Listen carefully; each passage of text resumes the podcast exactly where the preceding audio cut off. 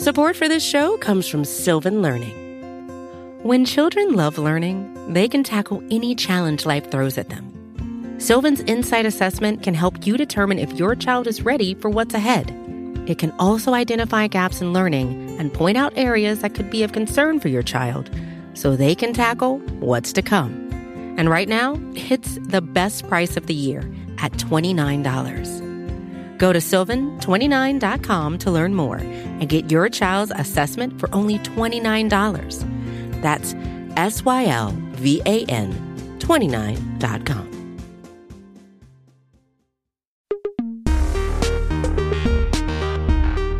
Welcome back to another edition of NFL University, the show where we educate you on all things across the National Football League landscape.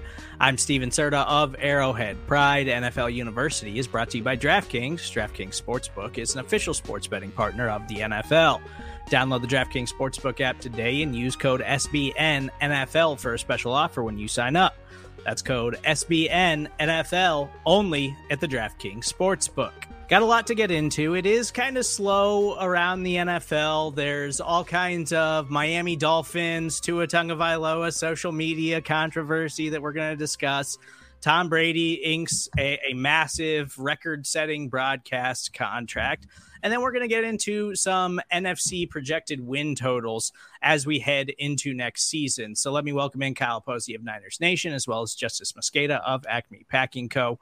We begin with the Tom Brady broadcast contract. It's reportedly 10 years, $375 million, $37.5 million a year for Tom Brady as soon as he decides to retire, which maybe next season, it might be in five years. We don't really know, but he's got a contract waiting for him that is as much or not more than he's actually made in his NFL career, which is absolutely insane. Yeah, it doesn't he have to be like really good right away? Like who are who are they projecting him to be? They're, they're essentially saying, hey, we know Tony Romo essentially made you know this the broadcasters, and you have to be as good as Romo out of the gate, and then some with the money that he's getting, and for a while. Like that is a long freaking time to give somebody who you just have no idea how he's going to be. I'm sure they did like little test runs, or did they? Or they just say, hey, you're Tom Brady. We're going to give you this money. Go be yourself but then we like, do we even know who Tom Brady is to say go be yourself? There's so many questions about this where um I don't know, man. 10 years is a long, long time, and people can get really tired of somebody really quick. So this can go in a lot of different directions. Yeah, I feel like there's already backlash to Romo at this point, right? Like the first year it was fun, and then it seems like people are like, "Damn, buddy, how many of those Coronas are you taking in uh, the booth before before you're calling some of these games?" I don't I don't know, man. I I don't understand Tom Brady in the booth really. I always thought he was gonna go down the road of like uh like the health and wellness, like uh, you know, just we're we're trapping these products, right? But buy my frozen meals. They're definitely not TV dinners. Um, I thought that was gonna be the route we were gonna see post career. I don't know if Brady's gonna be interesting in the booth. I mean, I'm sure he's gonna have stories, but like do we need to hear more about Tom Brady winning a Super Bowl ring? Like I, I heard BOG right. talking about it on the podcast yesterday. He's like, I'm done with Tom Brady. I, I want him gone. I, I get it. I get it completely. Like Peyton did do this. I don't know anybody who's actually watched Man in the Arena. Is that I think that's the name of it, the Tom Brady like 10 part documentary propaganda series. and it's just another thing where I understand that the Michael Jordan documentary like worked really well, but I haven't heard anybody talk about that documentary. And I feel like it's because Tom Brady's just not that interesting. Like he is the greatest quarterback of all time. But really, until he got to Tampa Bay, he was super boring and never said anything. And now he's opened up a little bit over the last couple of years. And I, in like a, a conspiracy theory world, I, I, believe that he does not run his Twitter page. Like everybody raves about how funny he is on Twitter. And I do not think that he does that. I think somebody else runs it for him because I don't think that he could be that good at Twitter, like after never having said anything, never showing personality ever in his entire career. So I don't believe that he runs his Twitter page even, but it's a huge risk for Fox. And, you know, they're filling a huge void and we're seeing all these insane contract dollars go to these uh, broadcast announcers. I mean, you, you lock up the biggest name, I guess, for 10 years, but uh, Peyton Manning was just like, no, I don't care how much money you guys offer me. I have no interest in any of this. Leave me alone. And so it is interesting to to see that type of investment in Tom Brady. Like I, I'm kind of shocked by the numbers on it, to be totally honest. Yeah, you talk about Romo, and I thought the reason that he got kind of tired or stale is just because he went from, oh wow, this is new, this is fun, to essentially just throwing shit at the wall and hoping it sticks. Like that's what he does. He just guesses, and he doesn't even really give analysis anymore. So like, what's Brady's angle going to be? Like, that's what I'm really fascinated to see. Like, um, what his angle is, and are people going to be able to relate to it? Like, we don't know what he's going to bring to the table at all, man. Like, is he going to be this X and O guru? Is he just going to be up there, you know, joking around, having fun? Um, again, a lot of money for the unknown, and he has to be liked well right away. And I don't know that that's him. You talk about the ESPN doc. Would love to see those ratings. Would love to know how many true Tom Brady stands there are outside of you know the Boston area. And I'm going to go out on a limb and say it's not as high as people think. I watched like two of them because they had. I can't remember. I don't know if it was on ESPN that they broadcast them or if it was straight to ESPN Plus. But I saw two of them, and it's a lot of like Tom Brady just like calmly explaining how competitively psycho he is. And like that's fine. There's definitely a place for that. I don't know if I want to hear that in the biggest window for Fox every week when my team plays in the NFC. That's my big. Don't we already know that know if, too? Yeah, and like the the other thing too is, do we need all these quarterbacks in the booth? Do we actually? Because I, I find guys like the most most interesting guy in the booth to me since Romo has been Aqib Talib, right? Yeah. He's a, he's a DB and he'll break down like all that stuff and he'll be funny about it too. Like I, would be looking for guys with charisma and stuff like that. Like I, I don't know. Is Tom Brady really put moving the needle? They also said that he might uh, debut during a Super Bowl. Oh my goodness! If Great. that happened, he lit up like a bottle rocket all he's gonna do is talk about himself, right? Like that's all that broadcast is gonna be about. Well, when I was in the Super Bowl, the nine times I was here, right? I, I feel like that's part of the problem too, where we see these generational athletes like try to make that jump, and the guys who haven't been successful at it is because they're not good at explaining the game sometimes because they're so good at seeing it in a, in a different way than everybody else does. They see things that you know other players just can't or they do things that other players just can't and i think that sometimes can make it hard for you to explain it because you're just like how does everybody else not see that? How does everybody else not make that throw? And like we saw it with magic johnson. Like magic johnson is a great personality really successful businessman outside of his nba career. But magic johnson ha- was not great as a broadcaster. And there's there's a lot of other NFL players that have struggled to to catch on there. So I also am curious, like, is Brady just going to be NFL, or is he going to be like Joe Buck and Aikman, where they're putting him all over the place? Because oh man, three seven three hundred and seventy five million dollars for a guy if he's just doing NFL games, that's crazy. And I don't know if Tom Brady realizes what the schedules are like if you're actually doing like every primetime broadcast for Fox because those dudes are flying everywhere constantly. And I have to imagine Tom Brady does not want to do that once he retires from the NFL. Well, what Fox has the rights to Big Ten football, right? I mean, he's a he's a Michigan man, famously. It's getting worse and worse the more you guys talk about this. Uh, calling the big game. He's replacing... going to be shoved down our throats, man. So we're going to go from a Monday night football, or not Monday night football, but we're going to go from like a Sunday broadcast and again, like he's probably going to get off to a good start just because he's fresh, just because of the novelty of, you know, Tom Brady. And that's going to spin to Ohio State, Michigan. Like, come on, man. Do we really want that? Who asked for this? If he's doing double duty, that those two weekends with the kids must have gone terribly.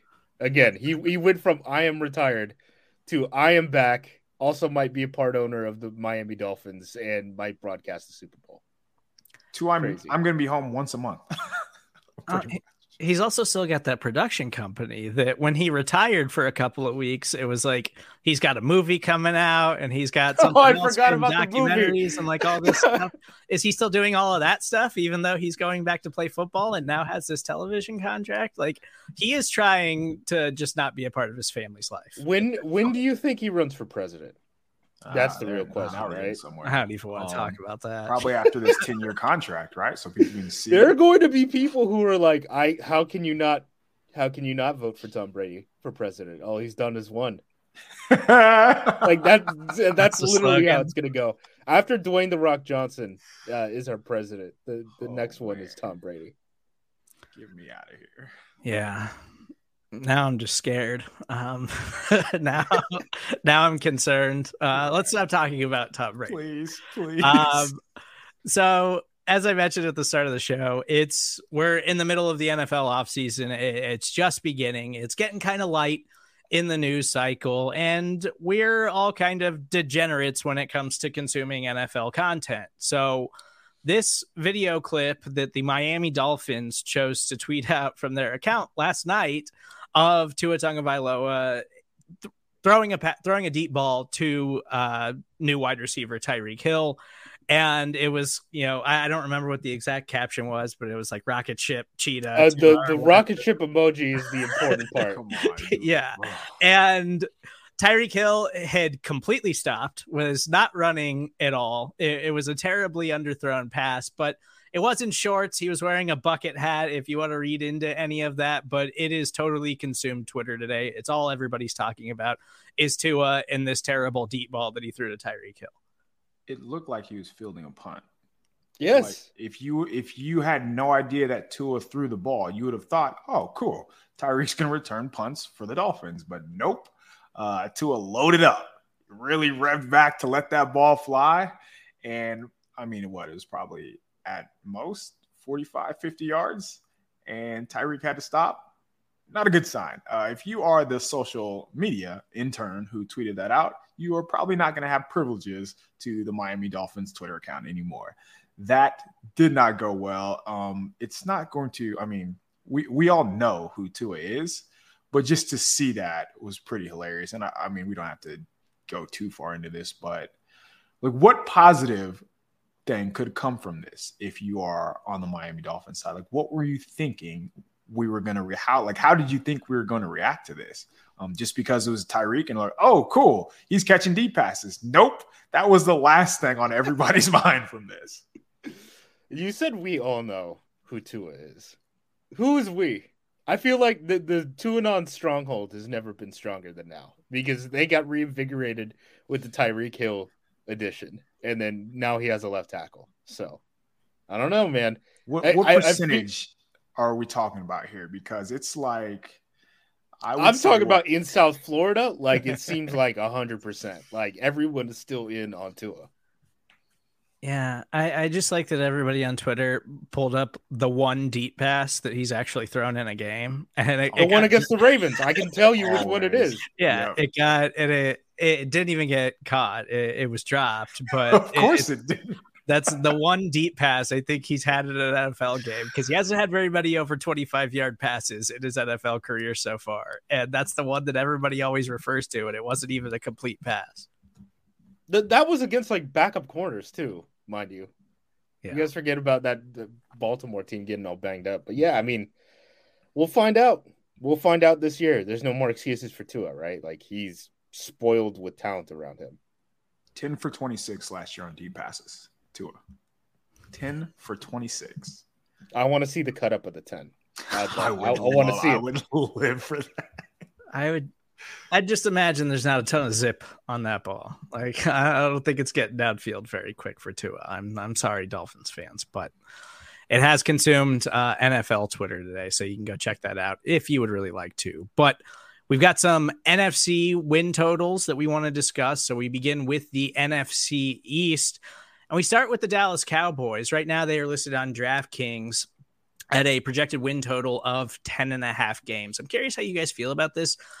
It's seems high to me for the Dallas Cowboys, and I know they're coming off a good season. They still have Dak Prescott, who is still a, a very good quarterback, but they're projected right now as the same win total as the Super Bowl champion Los Angeles Rams. And I don't see how the Dallas Cowboys have gotten any better this offseason. Yeah, that's a good point. And we also have to talk about, well, I'm sure the person speaking after me will talk about their head coach and why that is high, but just Dallas in general. Um, think about it, man. Like, what do we know that they do? They, they generally, generally speaking, um, they're underwhelming. So, what are you, are you just hoping that Dak stays healthy? Are you hoping that Demarcus Lawrence stays healthy and can overcome um, the loss of uh, who, uh, I'm blanking now. Who went to the Broncos? Um, Randy Gregory. Gregory. Yeah, she's it's always Gregory for me. Um, and then my like Micah Parsons, of course, he's an All Pro, but like, isn't there going to be natural regression for him? And when I say that, it doesn't mean he's going to be like a worse player, but just statistically, I would imagine there would be some sort of regression for him because it would be hard for him to play any better. So knowing all that, knowing who was coached by the Cowboys, um, them getting to 10 and them getting to 11 would essentially be them being the one seed, right? I don't know about them being the one seed in a 17 game schedule, but definitely winning the East. Um, I'm kind of comfortable with it. Like the whole Dak thing was so weird last year. Remember, he was playing banged up early on in the season and he was still operating, you know, from the pocket like he was Drew Brees, right? And then he ended up having another injury and it felt like it really just went downhill for him. If he can come back and he's fully healthy, I think he's up there with you know the other MVP type of candidate quarterbacks in this league. I, I think Dak's that good of a quarterback. Still going to have CD. Still going to have Michael Gallup. We'll we'll see about that backfield with Zeke and uh, Tony Pollard and see how how much you know RJ wants to pull his hair out about that. Um, did you get 17 see... games out of Tyron Smith? Oh, dude, probably not. Like, right. but they, they just drafted Tyler Smith, who's like might be their left tackle moving forward. So I wouldn't discount that. Um, did you guys see that uh, Fox they announced? I don't know why the NFL is doing this. Like each broadcast partner is announcing one game before the schedule release. Very important. Fox Gotta drag it out. Got to drag yeah. it out for a week. Fox announced uh, Dallas or uh, Dallas going to Green Bay. Love that. Love that. Mike McCarthy, come on home. Revenge. Come, yeah. here. come here. I just want to talk, Mike. I just want to talk. Dallas plus three. Oh, enough. Get out of here. The last time, remind you, the last time McCarthy was in Green Bay, he lost to Josh Rosen. that, that's how bad it was. That's how bad it was at the end. Are there still any Mike McCarthy supporters in Green Bay? Like, no, is there anybody who because they got LaFleur, and everyone's like, "Wait, I can't even." It's like the it's like the Kevin King thing. Like the Packers Packers fans will stand for the worst member of the organization, and then he'll get replaced by a good person, and then they're like, you know what? Rasul Douglas actually is like way better than Kevin King. Kevin King actually isn't an NFL quarterback. Yeah. No, we got LaFleur. We're very happy. Yeah. So Mike McCarthy going home to Green Bay. So you got that to look forward to in the upcoming NFL season. The Philadelphia Eagles are projected eight and a half uh, in the upcoming season. They're a curious team. So I'm not super confident that Dallas is going to reach that win total, but the Eagles – I kind of I kind of like the Eagles. You know, they had AJ Brown obviously, and they're giving Jalen Hurts an opportunity here, and we kind of saw how they figured things out late or down the back half of last season with their running game, and the running game w- was really good, and they were actually like putting up numbers. And I, am just curious about them. I, I I don't think view them as like a team that we're sleeping on or anything like that in, in the NFC. But I, I, do think that in that division where it's, I think it's just the Eagles and the Cowboys, like I think they could be a problem. Yeah, I think that the addition of AJ Brown will make DeVonta Smith a lot better. So he doesn't have that pressure of being the number one in year two. Um, he's not going to have coverage rolled to him. That's all going to be on AJ Brown. So I think their offense will take a step forward but it's going to be about like how consistent is Jalen Hurts. Like he is going to have to, you know, ascend essentially. He's going to have to be way more consistent. He's going to have to be able to consistently throw the ball all over the field and not just to one portion of the field. Um, you love what they did on just in the draft with Nakobe Dean, uh, with Jordan Davis. We're going to see if their secondary can hold up. Uh, Darius Slay was good last year, um, but are you just going to pick on whoever's on the opposite side uh, this year? But they, their front seven is probably going to be very good. And no, I agree with you. Just the way that they're built, you would think that they would have success. But I think again, it's going to come down to you know what are we getting from Jalen Hurts? Is he going to take another step forward, or is he going to be the same inconsistent quarterback who I don't know if they fully trusted, and that played itself out.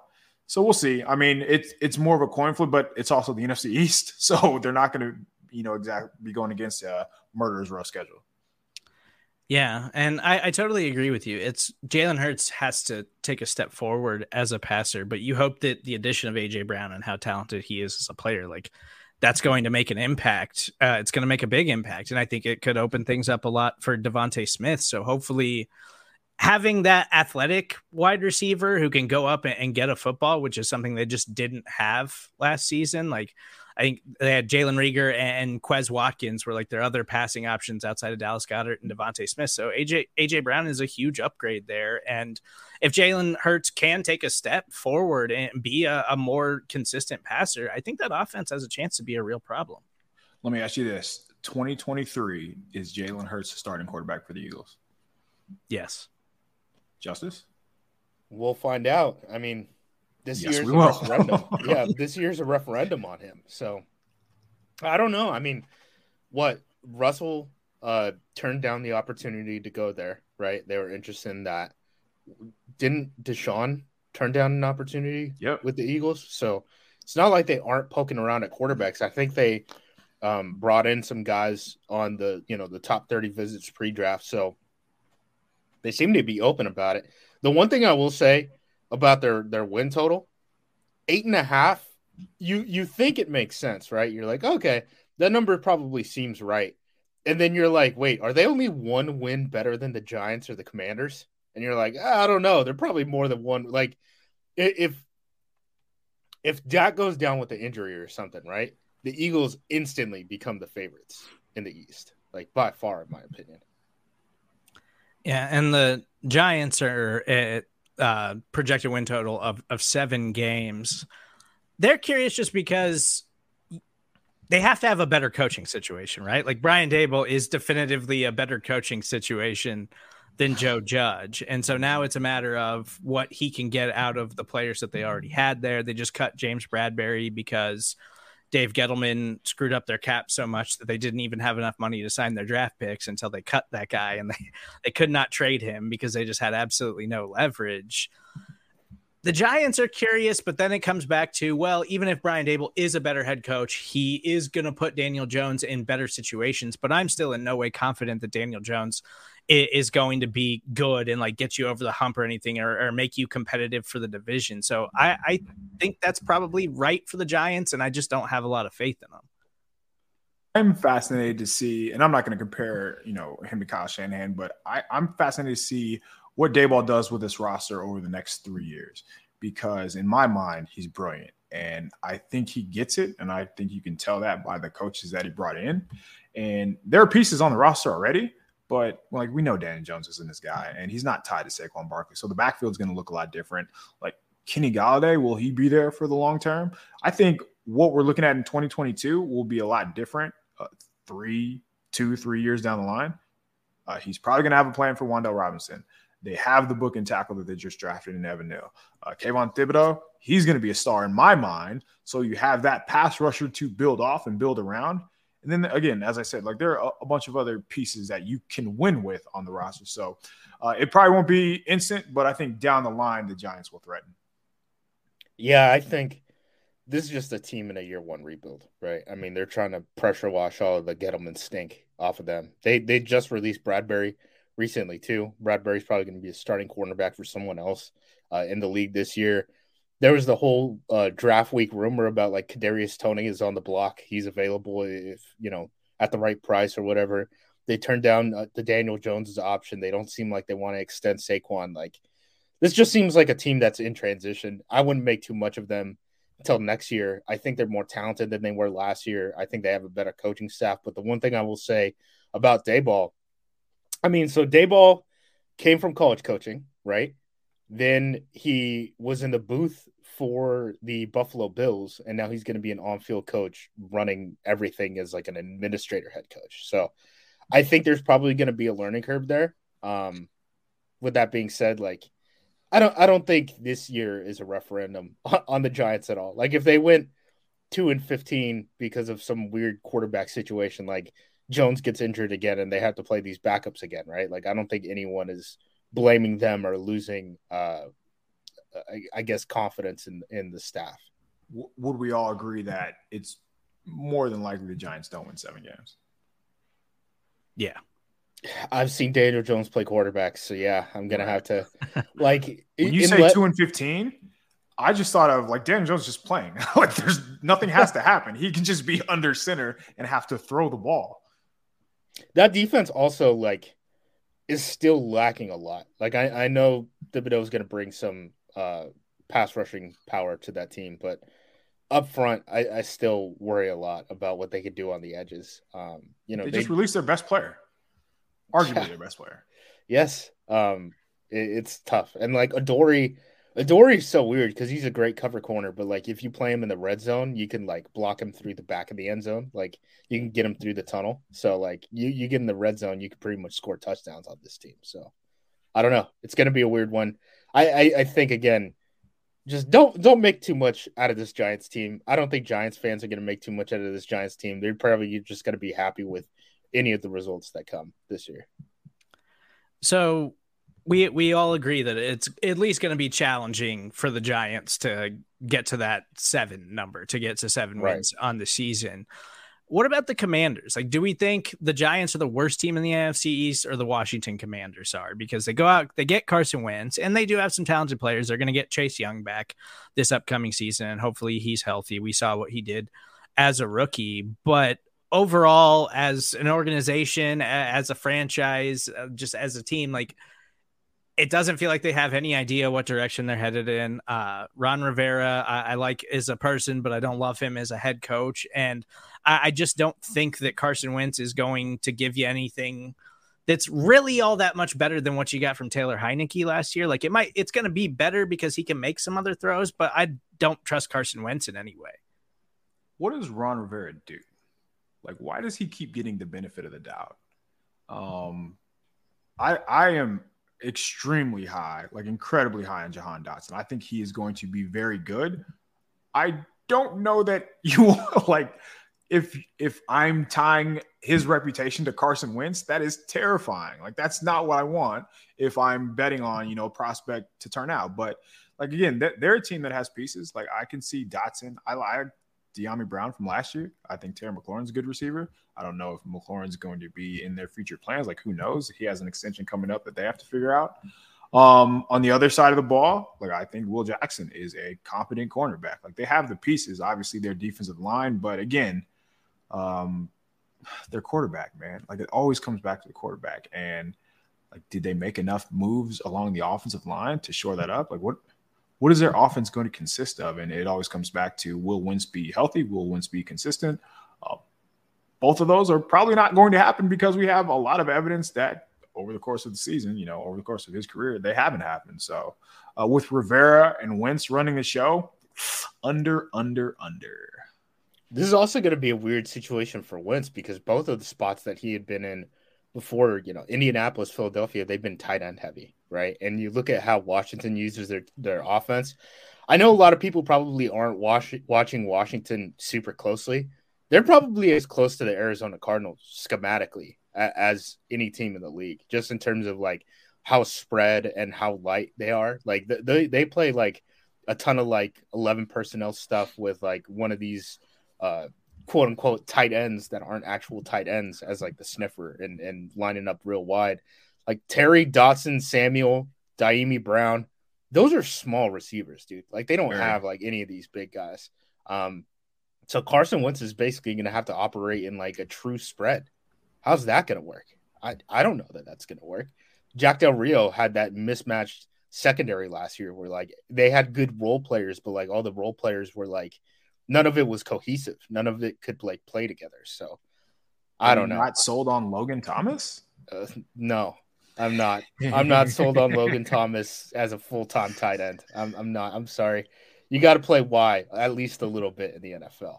Um, I'm definitely way more team under on Washington than any of the other NFC East teams. Yeah, I, I think I'd agree there. I, I to, just, to to KP's point though, where he's like Ron Rivera, why does he keep getting chances? I feel like Washington's been busy. I, I think ownership has been uh, caught up in stuff. I, I, don't know if this was on the top of their priorities. Yeah, that's. I think Ron Rivera's good. Ron Rivera still has like some leeway. I think. Like I, I, think he could be bad next season, and he's still not getting fired. So, yeah, I, am going under on the Washington Commanders as well. Uh, moving on to the NFC North, Green Bay Packers, of course, sit atop the division with an 11 total win projection. Too low. I. I mean, wins. I think that I think that's right. I, I mean, I think I'd go over. Um, you know the questions with Aaron Rodgers, wide receivers are, are there, but it's Aaron Rodgers, back to back MVP. So I yeah, I, I, still have faith that Aaron's going to be a really good quarterback, and he's got a uh, good coaching staff and all that stuff around him. So I think the Packers are still going to be a really good football team. Before Justis goes on a ramble that is probably not going to make much sense about the Packers, I want to tell you the reason the Packers might go over their win total will not be because of their offense. Um, I think on the other side of the ball, they have a chance to be quite good. And you know, the additions of you know the Georgia guys in the first round doesn't hurt. Uh, championship caliber players who can run and are aggressive and are athletic and can make your defense multiple with a defensive coordinator coordinator who wants to be multiple. Uh, good sign. So the fits stand out. Um, they have they have a really freaking good secondary. So I did not think Eric Stokes um, was a first round worthy pick last year, and that was wrong. And that proved to be wrong very quick. But there's so the best defenses in the NFL have really good safety play. The Packers have really good, like Adrian Amos is a lot better than people think. Um, and then Savage, I think Savage has, I think he's still getting better and would not surprise me if he had like a top five safety type of season. And then now they're going to have Jaire all season. And having Jaire on the opposite side of Eric Stokes, like that'll be good. And I don't know who's, I'm not going to pretend to know who their slot cornerback is, but they have speed at the second level. I think bringing back, uh, they signed Campbell to a big, uh, big deal, right? So bringing back him was smart. And then him playing alongside Quay Walker. And then, you know, again, just along the defensive line, whether it's Kenny Clark, whether it's uh, Preston Smith, um, just having guys who can win against the run and the pass, like they're going to be tough on that side, which takes pressure off of Aaron Rodgers having to score 25, 28, 30 points a game. So I don't think the Packers are going to be winning those high scoring games, but I think they will win a lot. And it'll be because of, of what they do on the defense, man. And um, I don't know if Joe Barry's going to be able to parlay this into a head coaching job, but uh, he has the he has the talent on that side of the ball um, to to be to at least get interviews next year top five defense, back to back MVP quarterback, top five offensive line, two NFL starting running backs. How is Ooh. this team going to score? How is this team going to score? I can't, I can't that, believe that we're doing straw this. man shocker. I can't believe we're doing this. It, yeah, they're going to win 13 games. They always win 13 games. LaFleur has won less than 13 games. This is what they're going to do. Uh, KP, you talked about Darnell Savage, and you your talking point on him was, you know, he's getting better. He can have, you know, a top five safety type of season. He might be the weakest guy in their nickel defense. Like Jaire's probably going to play the slot. You got Rasul and oh, um, Rasul, Stokes right, outside. Crazy. That's crazy. I, I I don't think people realize how athletic this defense is going to be and and what the things that they can do because they can get into the penny front, they can get into the nickel front stuff.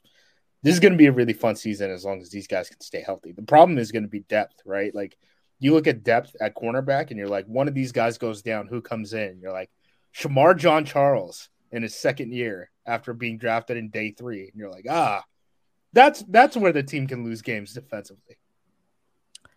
So take the over on the Green Bay Packers, uh, 11 total wins. The Minnesota Vikings, next team in the division, they're projected nine wins. And I guess I feel like that that's probably on, par with what you expect to get from the Minnesota Vikings. They are kind of rebuilding that defense. They had Lewis Cine in the draft. They bring in Za'Darius Smith. They're going to get Danielle Hunter back, and you know those guys are playmakers who are going to give you valuable snaps on the defensive side of the ball. They still got Dalvin Cook. They still got Justin Jefferson. They still got Kirk Cousins, uh, if you have any faith in him as a quarterback, but he is a, a, a solid NFL starter. I don't know. This one feels a little iffy to me, though, because I, I feel like the Vikings are still good. They still have a lot of talent they're another one of those teams, though, that's just kind of like, where are we trying to go here? We've got a new coaching staff, but we also have some veterans that you might be a little bit worried about, like, you know, long term future plans. Yeah, so they went eight and nine last year, but during last month of the season, they were pretty much locked into that seven seed in the playoffs, and then they just went full Vikings at the end of the season. But um, so eight and nine, but they lost to the Lions and they had so many close games. So I don't know which regression you're leaning uh, as far as the Vikings go. There's always a Kirk Cousins questions like, what are you going to get out of him? But I thought they did a good job of so Lewis Cine, all everything. Andrew Booth, hopefully he's healthy. So that gives their secondary, which is where they lacked that. Teams picked on them over and over and over again because they had guys who could not cover. Mike Zimmer cannot do what he wants to do on defense when you have guys who cannot um, cover one on one on the outside. So they tackled that. They nailed that down. Um, it's it's a bit of a projection to expect a rookie to come in and be able to perform right away, but eventually those two will be uh, easy upgrades in the secondary. And I think you know, along the defensive line, adding Za'Darius Smith, uh, that's going to be a great addition. So will Adam Thielen stay healthy? Um, Justin Jefferson's going to be one of the best wide receivers in the NFL. Will Kirk Cousins be able to get him the ball? Will Dalvin Cook be able to give you, you know, um, 12, 15 games in that range. That's what you're hoping for if you're if you're going to bet this over. Uh, what would be a reason you bet the under in this one, Justis?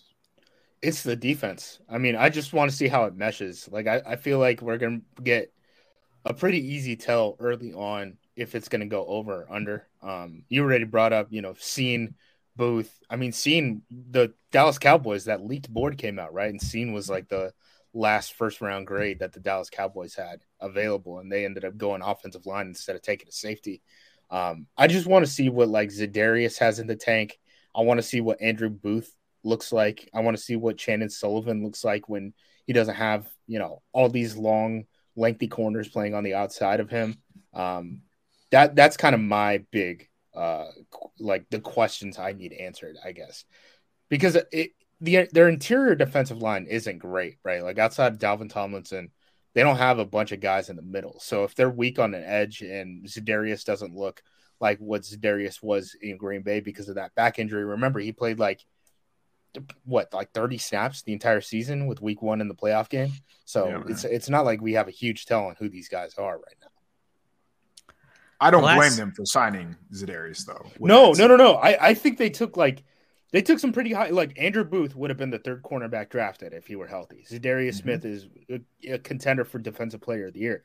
It's just like okay, now we got to see it, right? Like that. Right. That's my whole thing with them.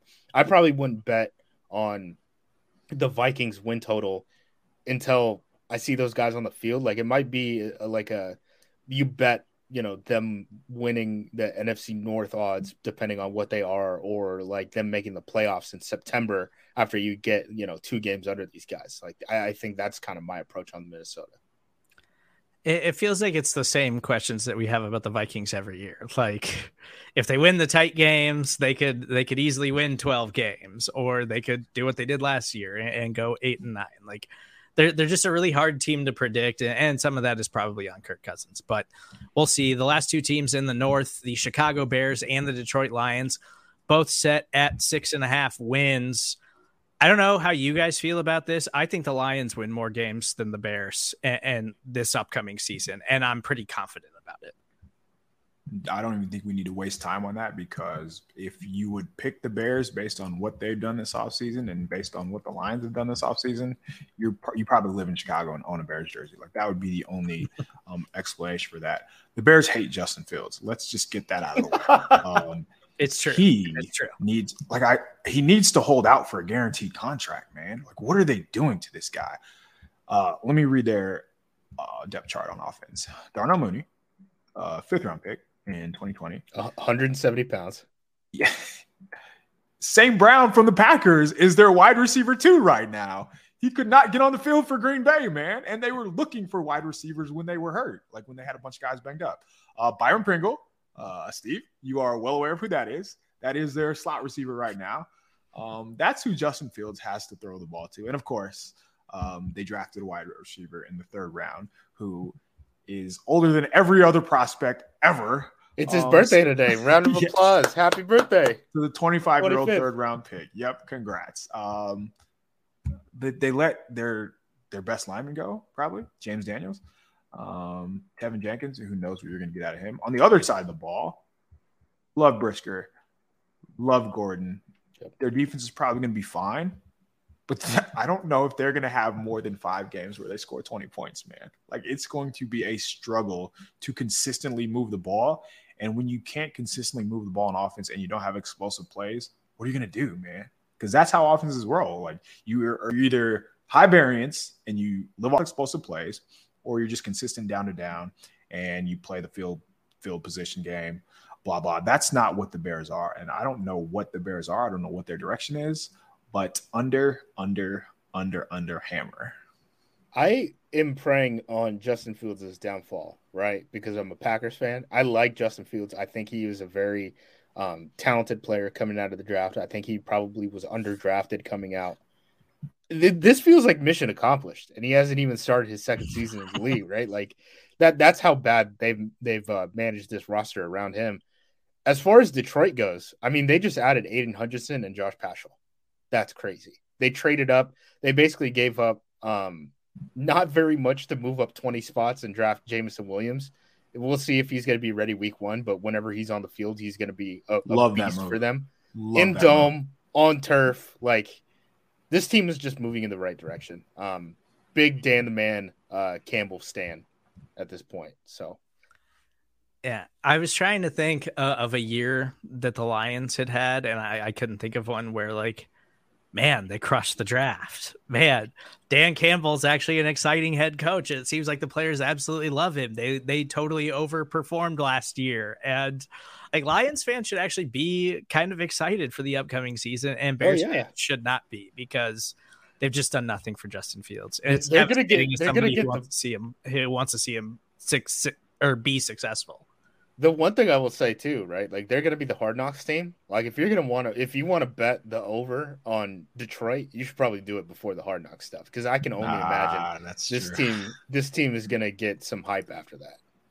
It'll be easy to root for I imagine, after we get yeah. a, a behind the curtain look at what Dan Campbell does. So on offense, they were so slow, like molasses slow, and they went and got Jameson Williams and DJ Chark. I think Jameson Williams has a chance to be one of the best receivers in the draft and like who knows when he plays in the league. But like he, he's so fast. His no, so his fast. so I don't know. He obviously didn't run because he was hurt, but he probably would have ran a four two. And a lot of that gets thrown around a lot, but he legitimately plays that fast.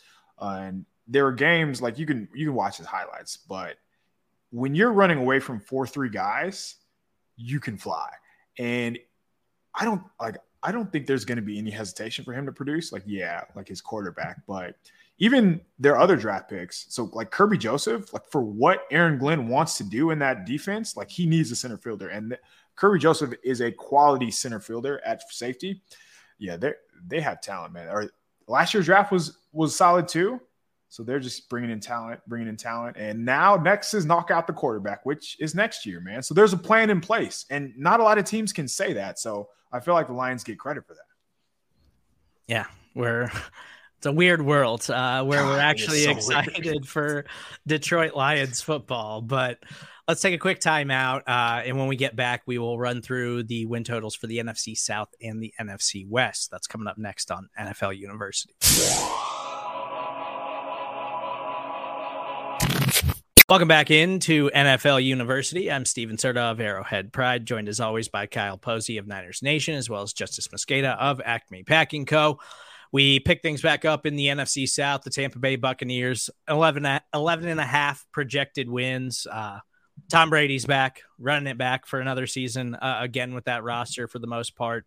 Um, uh, and they're hands down the best team in the division. So I, am going to go over on the 11 and a half win total. Hmm. I don't know. I don't know where I, where I would go here. Doubting Tom Brady. Oh, it is incredible how you can. it's easy. No, don't doubt Tom Brady. He's done. I'm not doubting Tom Brady. No, no chance I will ever do that, um, because you're just betting against history. I don't know. Let that number in general is high for me. Even when we're talking about Green Bay, like I would be hesitant to bet any team over 11 just because there's a lot of luck that's involved in a lot of these games. And some games come down to coin flip. And just like one slip up, one or two slip ups in a season, and there goes your your win total. So it's not that I'm betting against Tom Brady or the Bucs in general. I know that they're good. I know that they're loaded. I know they have a ton of talent on both sides of the ball. 11 is just high for me. But like again, like Vita Vea, uh, Joe Tryon, like these are guys that on, on defense they make they they are very very good. Carlton Davis, uh, Carlton Davis. Sorry, I love that they brought him back. I think Antoine Winfield's going to be better. Um, you just go down the line, down the line. Like, what do we get from Mike Evans? Like Chris Godwin, will that affect the offense? Just not being there. So we'll see how they look early on. But like, they're going to be a playoff team. It's just, like, will they reach 11? Like, that's my question because of, you know, you know, saying Godwin is worth, you know, two, three wins is probably not fair. But when you only have one threat, it'll be a lot easier for defense to guard them, I'll say. The big thing for me was just guard play, right? Like once they had that retirement happen to them, I was like, oh, well, what are they going to do? Well, they trade for Shaq Mason. They draft Luke Goedeke in the second round. Those two guys are going to be pretty good for them. And they grab Cade Otton. Um, he's a true Y from Washington in the fourth round. At the very least, what he's going to be able to do is block guys. So if they can't get a Rob Gronkowski who can – you know return and, and, contribute on both sides or like both aspects of the offensive game at least you can get a run blocking guy. You can still run like the, the power pass like play action stuff that tom brady loves. They drafted logan hall in the second round early uh, first pick of the second round. I thought he was bpa on the board. I think he's going to be an, a, a beast. Real bummer because unfortunately i think the buccaneers are going to be as good or better than they were last year. And remember i mean their season ended with that like super improbable run at the end of that that playoff game against the Rams, where it seemed like they had it locked up, and then Stafford just had like the biggest moment of his career. So if that doesn't happen, maybe Brady wins another ring, right? Like who knows? Bucs one seed. No, the Packers. The top five mm. defense, back to back MVP quarterback. Yeah, I was just making sure, man. I no, I can never seed. keep up. Firm two seed. Yeah, I'm just never gonna bet against Tom mm-hmm. Brady. Like he could easily just win another Super Bowl and then just mm-hmm. ride off into the sunset and jump in the broadcast booth, make all this money. It's just mm-hmm. see, seen it too many times. But the New Orleans Saints are, are projected at eight wins. They're another team that I think is tough for me. Um, they obviously view themselves, and we've talked about it on this show, as a team that can contend. And I still think they've got enough talent to do that in a weak division and the the easier of the conferences. But I'm not placing an over bet on the New Orleans Saints with any kind of confidence, especially because Jameis and I want to see Jameis just sling it and, and go nuts and kind of you know, let that leash off of him that he had last year with Sean Payton, but it's also Jameis, and I don't have any faith that he could like lead you to 10 wins. They got a nice compliment for Michael Thomas, and you know, who knows what we get from Michael Thomas, but Chris Olave and Michael Thomas on the field will be fine. What to make of Trevor Penning? That is the question because if he does not pan out, they will have problems and problems in a hurry. I'm actually not too worried about Jameis. I think Jameis will be fine. I think um, Dennis Allen calling the shots still on defense. I think they're going to be a good unit. But like if a lot hinges on Penning, which probably isn't fair to him, but just if you look at the roster, how it's constructed, how it's constructed, uh, he better be good. It'll be interesting. The offensive line is a bigger issue than I think people realize. Like people look at that and say, you know, high draft picks all across the board, but Penning – like you mentioned, is a pretty volatile player. We'll see if he got that cleaned up. But like Andrus Peat, he's pretty up and down for for a guard, right? That was drafted in the first round and got a second contract. Cesar Ruiz is another guy who like, you know, you thought he was really good coming out. He's been a little bit up and down. Like McCoy and Ramczyk are the two guys you can lock down, and then the rest of the guys are a little bit roller coaster. So you give me a roller coaster offensive line Jameis Winston, Michael Thomas with everything that's coming off of the Michael Thomas, and then Chris Olave speed on turf in the dome. This is going to be a fun team to watch at the very least. Like they're going to be pretty chaotic. I don't know how good they're going to be though. Peat started six games last year. He's always banged up. Yeah, He's always banged up. I, I just want them to be fun. Um, you know, based on the way things ended last year after Jameis got hurt and we got Taysom Hill, like there, there's enough pieces on this team for them to be fun. And with Jameis, I hope that they are fun. So that's really all I'm hoping to see out of the Saints in the upcoming season. Last two teams in the NFC South, the Carolina Panthers are projected six total wins, the Atlanta Falcons at five total wins. Do either of these teams get to those totals? Because I'm not confident that either of them is going to be there. No, I mean the so Carolina, the one addition that they brought in the draft really was Ike Ekwonu. Their their next pick after that was uh, Matt Corral, and like who knows if he's going to start. If he does, that could be a bad time. You know, rookie year, like maybe no one has a bigger jump than Matt Corral going from his system at Ole Miss to you know what they have going on in the NFL right now. Um, and then Atlanta, I think, I actually think like the Ridder thing should actually hurt their win total. Um, you, you think about how these rookie quarterbacks typically pan out. Like if Ridder plays, he's probably going to be, you know, one of the worst five quarterbacks in the league, which with this roster around him is probably going to put out, you know, pretty terrible uh, passing game production, you know, and, and that's just kind of what it is. Like there's nothing that you can really blame either side about. So I, I'm I'm team double under here. Like this is yeah. one of the reasons why I think – Tampa is going to win so many games is because they get these two teams four times. I think there's a good chance that Tampa wins more games than both these two teams combined. I don't think that's crazy at all. Um, just yeah, no no faith in either of these teams, and we'll see how the schedules play out. I know the Panthers. What did they start like three and zero oh last year, or three and one? And Sam Darnold. Oh, everyone's talking about the, the defense. Yeah. Oh, Phil Snow's uh, defense coming from the college level, and then it just collapses yeah, then, then it all just fell apart. So yeah, I, no faith in either of these teams. So let's move on to the NFC West. Defending Super Bowl champions Los Angeles Rams projected 10 and a half wins. How do you guys feel uh, about the defending champions at, at 10 and a half? I, I still think that they're going to be really good. They've still made some key additions. I I still think that Allen Robinson's got a lot left in the tank. I, I, think that he just was totally disinterested playing in Chicago last year.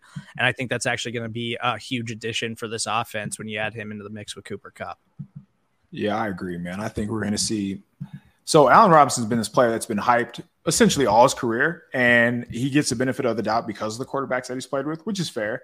And but there there have been some seasons where he's been underwhelming. Last year, when you say disinterested, like it felt like he was just like walking on the field. Like he he just didn't want to be there. And it was so clear. So I don't think we can really judge Allen Robinson as a player last year. Um I so you have him, Van Jefferson, Cooper Kupp, and Matthew Stafford in the second season of Sean McVay's uh a Sean McVay's game. So I think Stafford's going to be even better than he was last year. I remember like down. I think it was either the middle season or late season. He had the stretch where it was like pick six, pick six, pick six.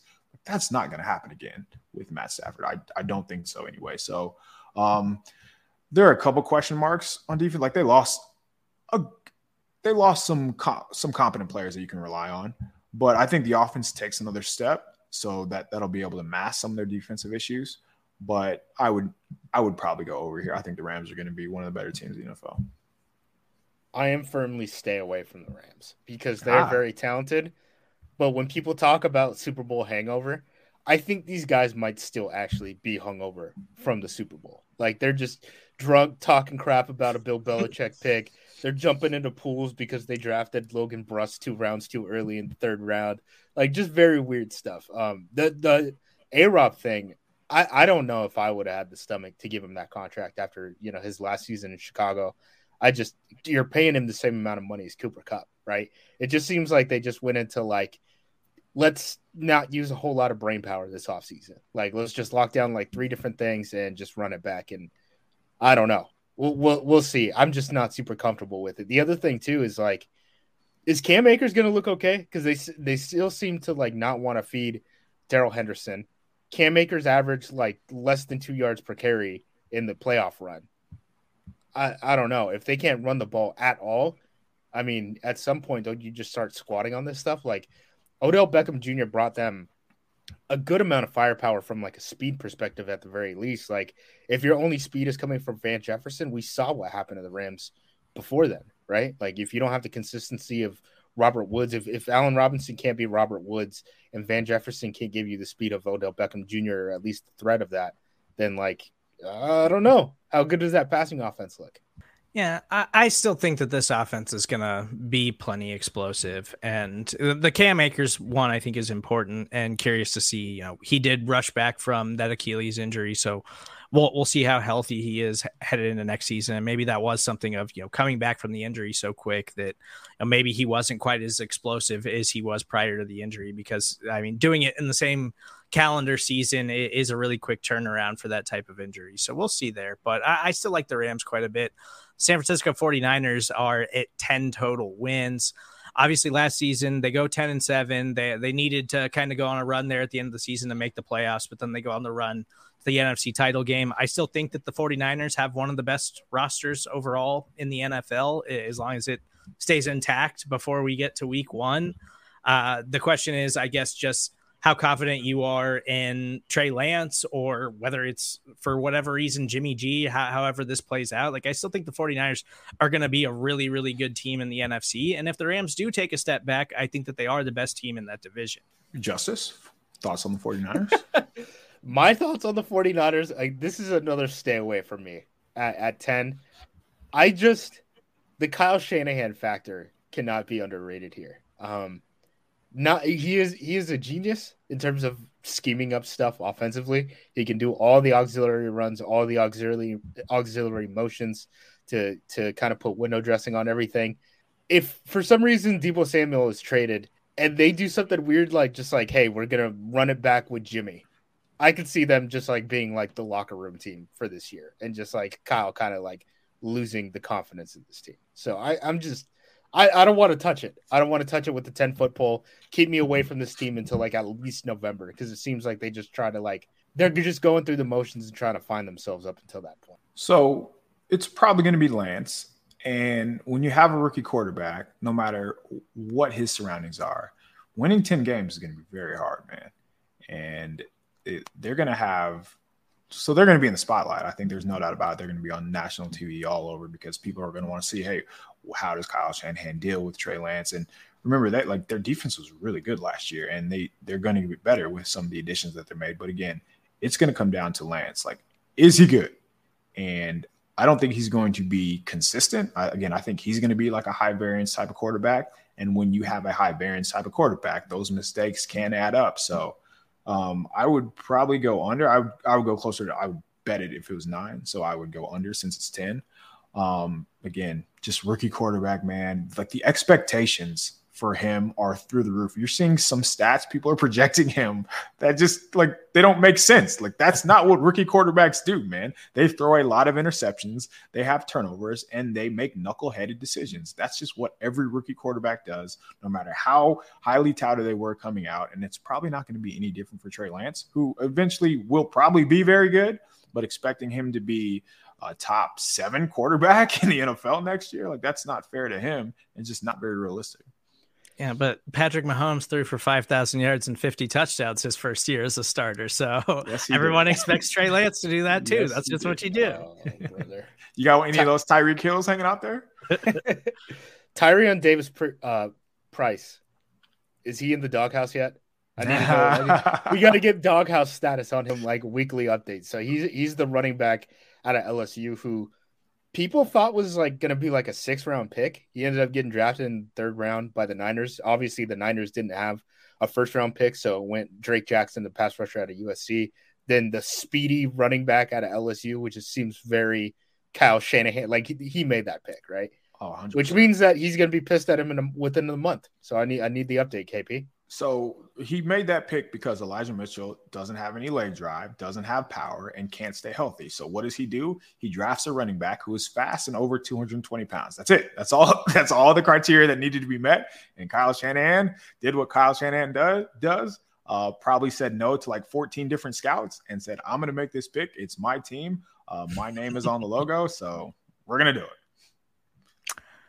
So the this Arizona, is why I can't trust this team.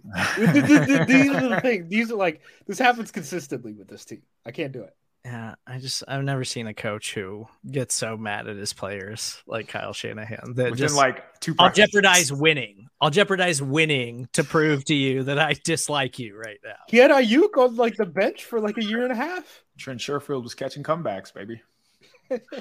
Yeah, unreal. But the Arizona Cardinals, they are projected nine total wins. Coming off an 11 win season, uh, I got no faith in the Cardinals. None. I, I think that they've gotten worse since last season. And, you know, Justis has mentioned it several times on the pod. Kyler Murray struggles to stay healthy. He, I don't think he's somebody that you can rely on late in the season. So I am just not confident in the Cardinals at all. So Kyler without D Hop for six games, and their win total is nine. How are they going to get there? Um, Beats- it is- beats is, me. AJ Green going to stay healthy? Is he going to morph into the AJ Green of 2016, 2015? Um, is Hollywood Brown going to be this deep threat who, you know, clicks with Kyler?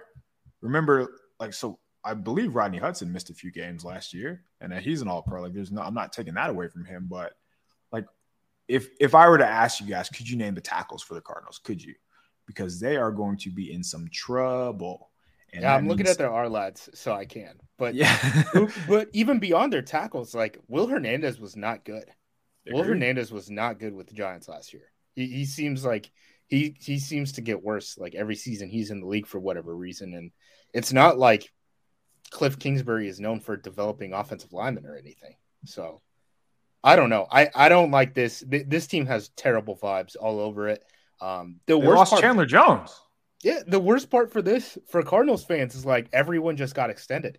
Everyone other than Kyler, who's like the the you know the key that makes this engine go. And it's like, oh man, we might have made a huge mistake. Like they drafted Trey McBride in the second round. Trey McBride is not a true Y. Like he, he's an F to me. The fact that like you're gonna pair that with Zach Ertz when you're pretty much you know 11 personnel team anyway, like you can go back and watch that Packers Cardinals game and the Cardinals come out in 12 personnel, which is two tight ends. The Packers are stopping them in nickel because they don't have like an actual tight end on the field. Like they're lining up wide receivers and tight Yeah. end positions basically, and they just doubled down on it and they spent money on it. And it's like, guys, you you needed to get bigger than Trey McBride at tight end and Hollywood Brown at receiver. Like you got you can't just keep doing this.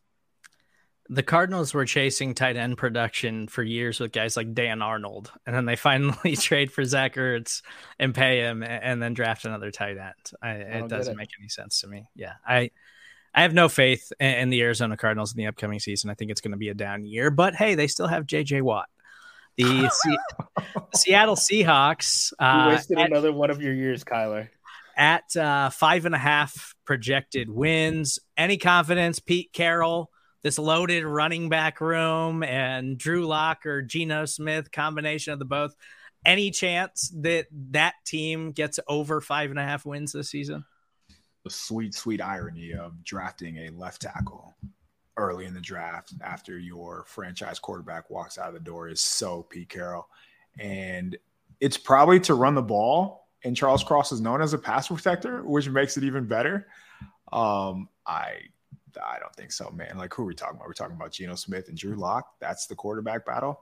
Um, think the world of DK Metcalf. Think the world of Tyler Lockett. Cross is probably going to be a good player. And actually, I think Kenny Walker is going to be good for them. But getting to six wins, like it'll be tough. They're going to have to get some West Virginia Geno games uh, to, to reach that six, to reach that win total. I don't, I don't see it, man. Um, I actually think Quandre Diggs is a really good safety too. But wh- who are they relying on? Like, think about their pass rush. They, their big move was to bring in like Uchenna Nwosu. Um, Boye Mafe in the second yeah, like- round, like 25 Boye year old pass Mafe, rusher. who I, I don't know how much you watched of him, but he, I, I think I watched two or three games, and I could have probably noted like five or six times where he started one place and he ended up in another, and not in a good way. Uh, they did not have any problems moving him. I, I struggle to see it with him as a prospect. I know he got a lot of hype, but I, I don't. I think he was probably overdrafted and uh, he's gonna he's gonna have a tough time winning early on in the NFL. I would imagine. it is funny about the tackles though that you brought that up. So like Charles Cross, right, came out of the air raid system. He's their left tackle, was drafted in the first round. Abraham Lucas drafted in the third round, played the old school run and shoot, like an offense that is basically like the way of the dinosaur because of how often they throw it. And uh, those are the guys that they bring in. I don't, I don't know. I I, I just kind of think like I, I know all the talk in Seattle right now is like we're not reloading or we're not rebuilding, we're reloading. Like we're we're gonna compete this year and hmm. you know this team is good enough. And it's like, dude, you have Drew Lock under center. Like I'll, I'll see you next season. Like this is the team that if like a Lamar Jackson or someone, right, like gets mad and ends up demanding a trade and gets traded to the NFC, like this is like the best landing spot, right? Like what other team can you recruit to that has DK Metcalf, Tyler Lockett, two tackles, and a you know a staff that very obviously wants to um, invest in the defensive side of the ball. I think they're more in that like uh, that range where it's like don't think about me until a quarterback becomes available on the market than a team that's like actually interesting. It's almost like the Broncos last season, right? As ironically as that is. Yeah, as someone who lives in Kansas City and Drew Lock is a native Kansas Cityan, saw him play at Mizzou, saw him play for the Denver Broncos. Like, I don't think you can, in good conscience, have any any confidence that he's going to get you over five and a half wins in the upcoming season. So, no, uh, I'm I'm going to go under there with the Seattle Seahawks. I totally agree with you guys. But what round was Lock drafted? It was he a second rounder? Second, second, yeah. Early second. Packer, Packers wanted to take him in the first, I think. With the Kevin, it was the Kevin King pick. Yeah, the Broncos passed on him in the first round and then scooped him up in the second round. They might have traded up for him. I, I don't know. I might be misremembering. I don't remember. It was Drew Lock. Whatever. Uh, but thank you guys for listening to this edition of NFL University. Please make sure you subscribe, rate, and review everything that we're doing on the SB Nation NFL show. It is slowing down as the NFL reaches the summer, but we're still going to be putting out plenty of stuff for you guys to check out on the channel. So please make sure you're tuned in there. You can follow Kyle Posey on Twitter at KP underscore show. You can follow Justis Mosqueda at J U M O S Q. I'm Stephen Serda. That's where you can find me. We'll talk to you guys soon.